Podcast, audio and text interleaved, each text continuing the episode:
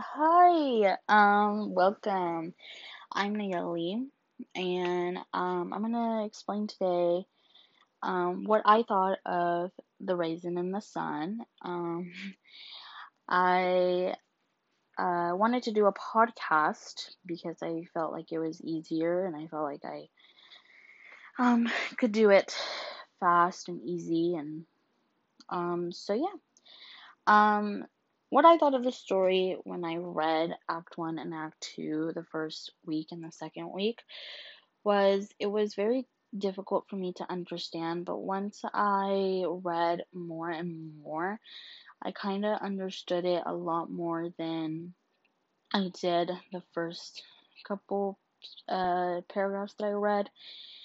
Um, it's a really interesting story. Um, I never would have thought I would actually like it. Um, but you never know until you read it, right? um, so I'm going to be recapping about Act 1 and Act 2 and kind of explain why I chose um, this Act 1 and Act 2 and kind of explain why I chose a podcast to do.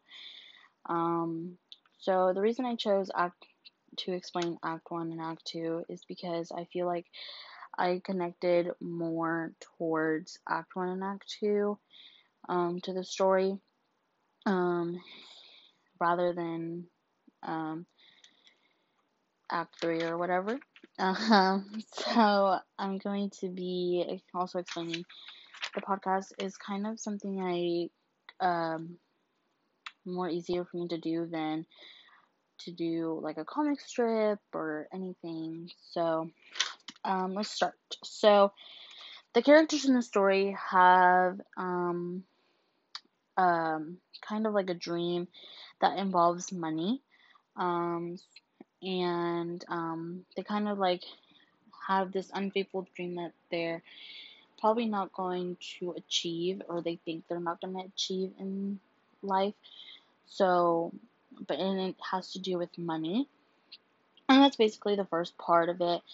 Um, and then Act Two is um, presents two conflicts, which um, I didn't really understand the the second one, so I'm just to explain the first one, the one that stood out most to me, which was the Youngers um, know that they are about to achieve some some of their dreams and they are not going to let racism get in their way. And what that means to me is sometimes when you have a dream and you want to achieve it, you I've seen like so many people like let go of their dreams just because of racism and I and I think that's so um something that you shouldn't let go of of something you should let go of because it's your dream and nobody can ruin it.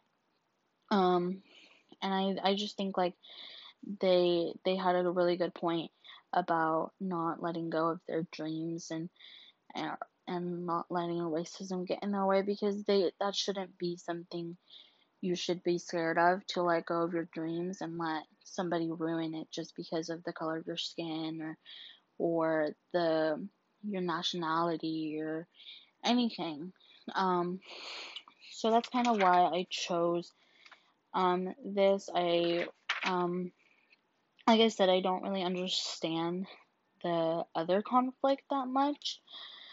Um, but yeah, um, thank you for coming.